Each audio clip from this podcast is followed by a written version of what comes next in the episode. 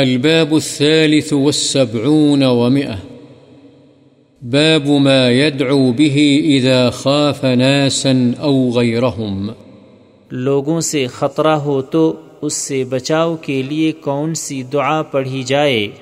عن أبي موسى الأشعري رضي الله عنه أن رسول الله صلى الله عليه وسلم كان إذا خاف قوما قال: اللهم إنا نجعلك في نحورهم ونعوذ بك من شرورهم. رواه أبو داود والنسائي في عمل اليوم والليلة بإسناد صحيح.